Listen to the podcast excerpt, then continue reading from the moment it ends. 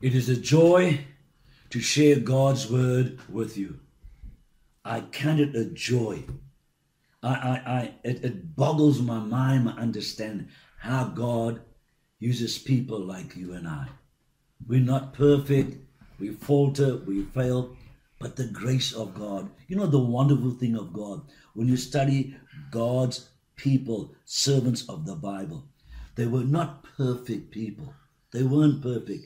They had their shortcomings and failures. And this doesn't mean that uh, we, we men of God use it as a means, you know, to cover up. No, no. What I'm just saying, simply saying is this God is so gracious. He's so gracious. Amen. We're going to continue uh, the series uh, from the desk of Dr. Joseph D. Lindy. And our topic now is friendship with Jesus, fellowship divine. Oh, what sweet communion. Jesus is a friend of mine. Let me reiterate that. Friendship with Jesus, fellowship divine. Oh, what sweet communion. Jesus is a friend of mine. And even as I reiterated that, it reminds me of my friend, Pastor Glenn Horner. He just loves that old hymns. And I also love the old hymns. They, they, they got meaning to it. Okay, let's begin our study this morning. As a minister of the gospel of Jesus Christ, there is a longing within my spirit that no human being can satisfy. And that being a close personal friendship with God. Perhaps you have the same sincere spiritual hunger within you. Like you, I've studied the Word of God and sought the face of the Lord. And as yet, it would seem that this incredible hunger and yearning is not satisfied nor quenched. It is like a fire within that cannot be quenched. It cannot be extinguished. This yearning for a gracious and a loving God. Like so many of God's servants, this continual longing and unquenchable desire can only be quenched by God. Just what is it that causes me and so many of God's servants and children of God to cry out consistently to God? I've listened to many renowned televangelists who openly speak of having this unique experience. The alarming fact of me listening to them is that instead of their so called experience being a blessing to me and a motivation to me, their so called experience has filled my spirit with jealousy and resentment.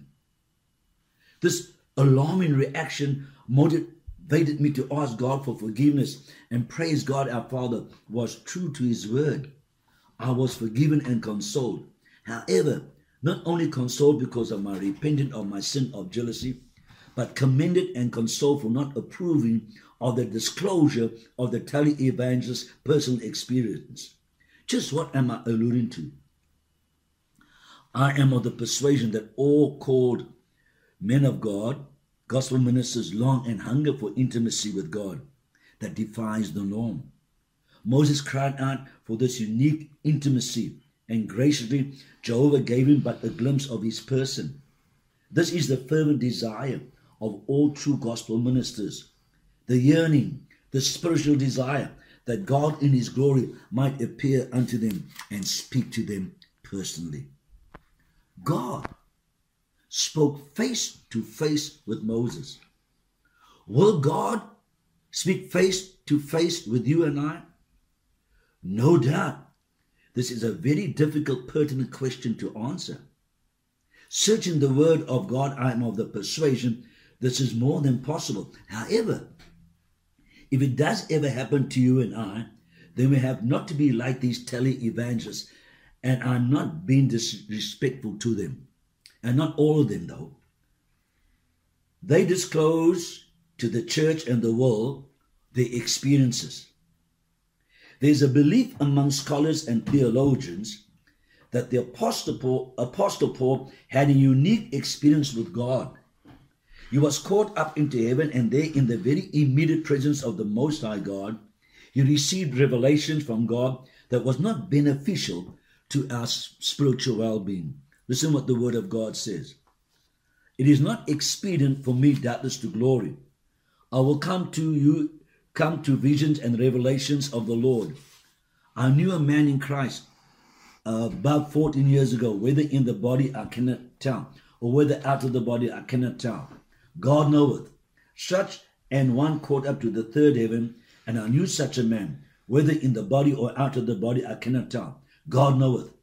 How that he was caught up into the paradise and, and heard unspeakable words, which is not lawful for a man to utter. Of such a one will I glory, yet of myself I will not glory, but in mine infirmities. For though I would desire to glory, I shall not be a fool, for I will say the truth. But now I forbear, lest any man should think of me above that which he seeth me to be, or that he heareth of me. Unless I should be exalted above measure through the abundance of the revelations, there was given to me a thorn in the flesh, the messenger of Satan to buffet me, lest I should be exalted above measure. All this is found in 2 Corinthians 12 1 to 7. What was seen and heard could not be communicated. This should be a lesson for all these tele evangelists and even ourselves. Our personal experience with God is personal, and not for the ears of the body of Christ, and more so not for the world. I, through this experience of this men and women of God, still younger and yearn for intimacy with God. However, I've taken my lesson from 2 Corinthians 12 1 to 7, and that what I experience is not for disclosure to the body of Christ and the world. God has placed within my spirit the understanding that there is more than enough in His Word that is able to make mankind wise unto salvation. Man needs no more revelations from God. In fact, these revelations just bring confusion, as in my case, it moved me to jealousy, and thank God by His grace, I repented thereof. By the way, there's no new revelation. Even the word revelation, revelation upon revelation, be careful with it. Rather have illumination. My yearnings for God has not ceased in any way. In fact, they have intensified. However, these yearnings and longings after God are now conditioned and controlled by the Word of God. Anything you get that's outside of the Word of God, discard it. I would still like personal encounters with God when God speaks to me and His presence overwhelms me. And yet I'm content to have Moses, Job's, and Abraham's experiences and what the Word of God declares in the Gospel of John, chapter 15, 12 to 15. Listen to it. This is my commandment that you love one another as I have loved you. Greater love hath no man than this, that a man lay down his life for his friends. You are my friends, if you do whatsoever I command you. Henceforth, I call you not servants, for the servant knoweth not what his Lord doeth. But I have called you friends, for all things that I have heard of my Father I have made known to you. My cries to God of late are to have a testimony from God that shows forth his confidence and trust in me. For too long, many of us were endeavoring to please our congregation and our communities, and sadly, we miss God in the process. Job's testimony was outstanding. God revered and respected his servant Job, and no wonder God proudly and joyously proclaimed. And the Lord said unto Satan, Hast thou considered my servant Job? that there is none like him in the earth, a perfect and an upright man, one that feareth God, fears God, and escheweth evil. Job chapter 1, verse 8. How authentic are the Holy Scriptures? The just shall live by faith. Though this is so true concerning faith, however, let me throw my ticket in the plate. It is one true fact to have faith in God but it, it is another true fact for God to have faith in you and I. Job had an, had an awesome testimony with God. It was not so much that Job believed in God, rather, it was God believing in Job. What a testimony! Let our cry be likened unto Job's testimony with the Lord. Let us, as ministers of the gospel of Jesus Christ, cry to God for this unique spiritual experience. It is one thing when man speaks well of you and I. But it's another thing when God speaks well of you and I. Someone say amen. Amen. A triple bonus today, Ian. I am of the persuasion that God treated Job as his personal friend. I must concur that the word of God does not disclose this. However, my spiritual reason is that God spoke so highly of Job, and, if, and God esteemed him as a friend, therefore. Throughout Scripture, God only reveals one man as a friend, and that Scripture was fulfilled which saith, And Abram believed God, and was imputed unto him for righteousness, and he was called the friend of God. Throughout the Old and New Testaments, ministers of God are referred to as servants of God. My cry, and I believe your cry as well, Almighty men of God, is that we progress from the role of servanthood to the role of friendship with our God.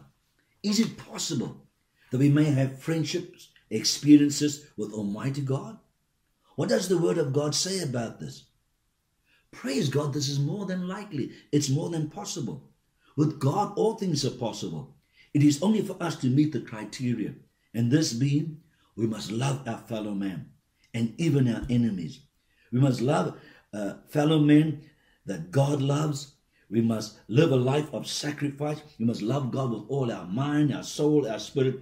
And we must realize as servants, we will never know the full mind of God. We must constant, constantly yearn that our relationship with God will transcend from servanthood to that of friendship with Jesus. Fellowship divine. The imperative question is what will convince us that the wonderful transition has taken place? Our answer is found in the unadulterated Word of God. Like God's friend Abraham, we too will become God's confidant. I want to repeat that. Like Abraham, we ought to become God's confidant. God will share his mind, heart, and intentions only with his friends. Friends do not withhold their mind and heart and intentions from each other. They are as an open book to each other. There are no secrets between them. This is clearly evident as we contemplate what is disclosed in Genesis chapter 18, verse 17 to 22. With true friendship, there's always trust. What is shared between friends is often confidential, and the mere fact friends share secrets of themselves and even of others, they must never ever disclose it.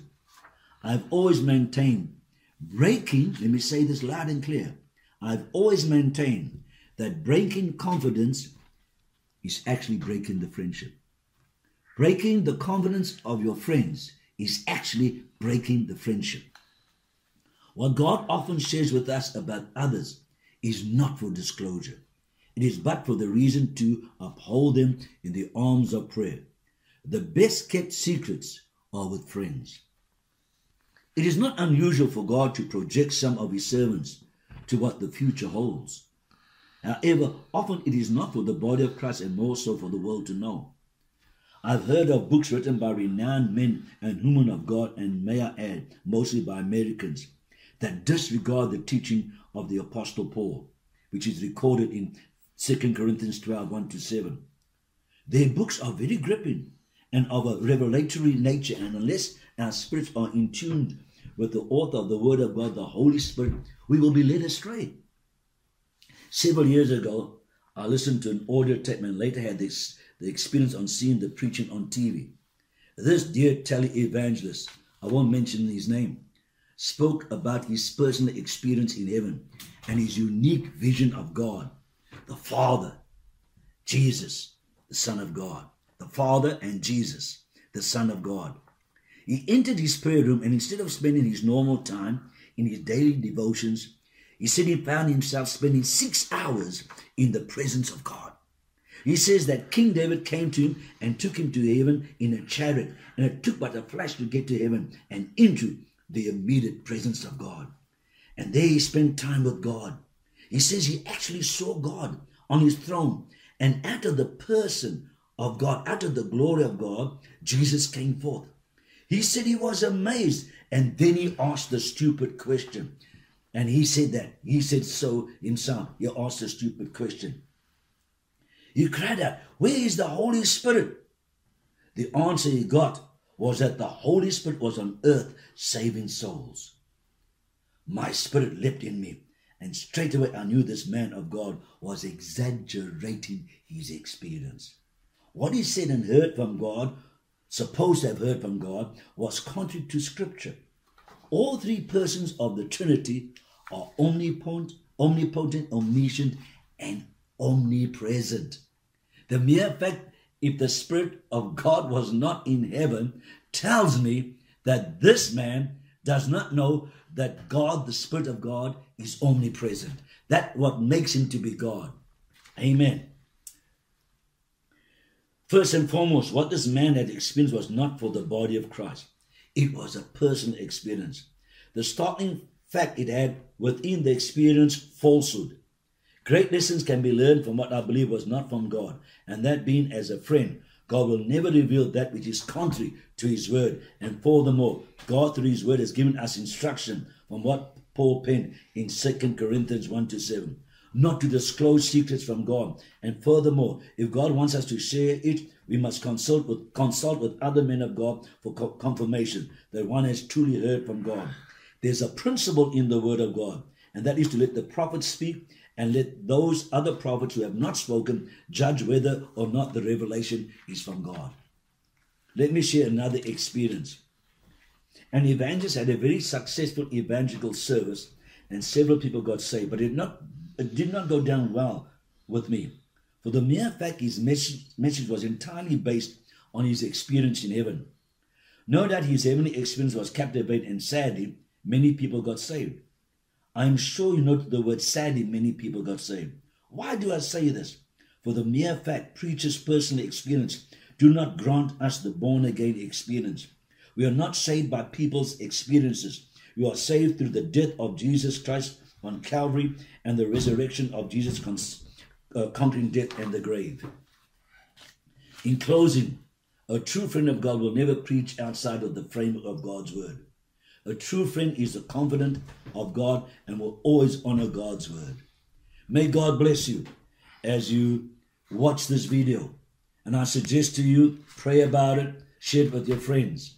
And may the goodness of God forever be with you, your family, amen, and your church. God bless you. Mrs. D and Ian sends their regards. Amen.